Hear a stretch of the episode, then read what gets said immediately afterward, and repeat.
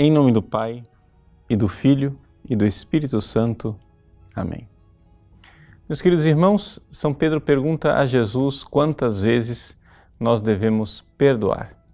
E então, Jesus responde com esta é, parábola do servo, do empregado desumano, que perdoado pelo seu senhor, não é capaz de perdoar o seu companheiro.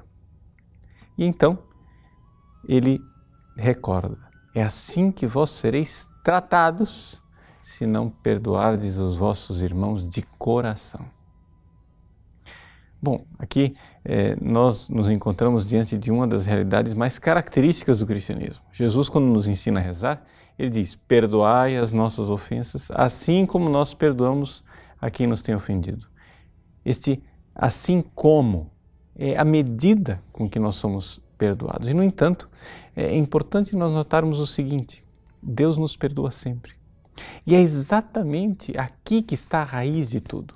Tudo começa no perdão de Deus. A parábola do Evangelho de hoje nos fala do patrão, simbolizando aqui Deus, aquele como aquele que perdoa e perdoa uma dívida imensa. Ora, o que é nós não perdoarmos os nossos irmãos? É nós esquecermos o quanto nós fomos, perdoados. Ou seja, na realidade, o nosso rancor, nossa falsa, falta de perdão, nossa eh, falta de paciência e misericórdia com os irmãos se baseia principalmente no esquecimento. O quanto nós fomos objeto de misericórdia e de paciência de Deus. Se Deus me esperou tantos e longos anos pela minha conversão, por que não devo eu também ter paciência e esperar a conversão do irmão? Se Deus me perdoou uma dívida infinita, que é o meu pecado contra Deus, por que, que eu não posso perdoar uma dívida finita, que é o pecado do meu irmão contra mim? Mas, é claro, as pessoas esbarram nessa dificuldade.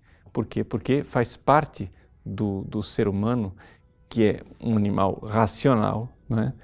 Que nós, vendo algo de errado, nós somos capazes de enxergar ali uma injustiça e a nossa racionalidade está sempre cobrando isso. Quando, por exemplo, a sua racionalidade diz que 2 mais 2 é igual a 4, a pessoa te deve 4 e ela só pagou 3, a sua racionalidade não vai ser capaz de fazer de conta que 2 mais 2 é igual a 3.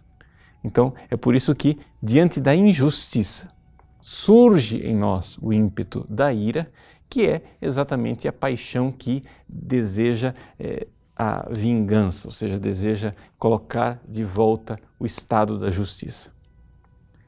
Mas o que acontece é o seguinte: se nós cairmos nesse justicialismo, isto é capaz de dilacerar não somente a igreja, toda a sociedade. E infelizmente nós estamos numa sociedade que caiu no justicialismo. Ou seja, nas famílias, hoje em dia, já não existe mais o diálogo, o perdão. As pessoas terminam resolvendo seus problemas familiares na delegacia. Por quê? Porque o problema é exatamente este: é justicialismo. É justo ou não é justo? Não existe mais perdão. Mas se as coisas são assim, não vai haver advogados suficientes, delegados suficientes, guardas suficientes e cadeias suficientes para todo mundo, porque todos nós somos pecadores.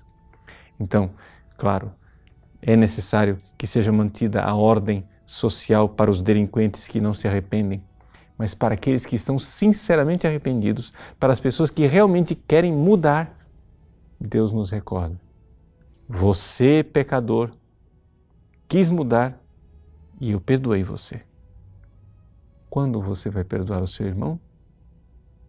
Então, essa é a lição do Evangelho de hoje. Nós devemos perdoar porque fomos perdoados.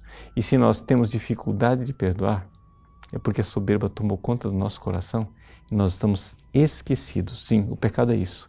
É um estado de esquecimento. Estamos esquecidos do quanto nós somos devedores a Deus de um perdão e de um perdão infinito. Nesse ano da misericórdia, viva o perdão com seus irmãos e irmãs, se alegrando de ter recebido de Deus um perdão infinito.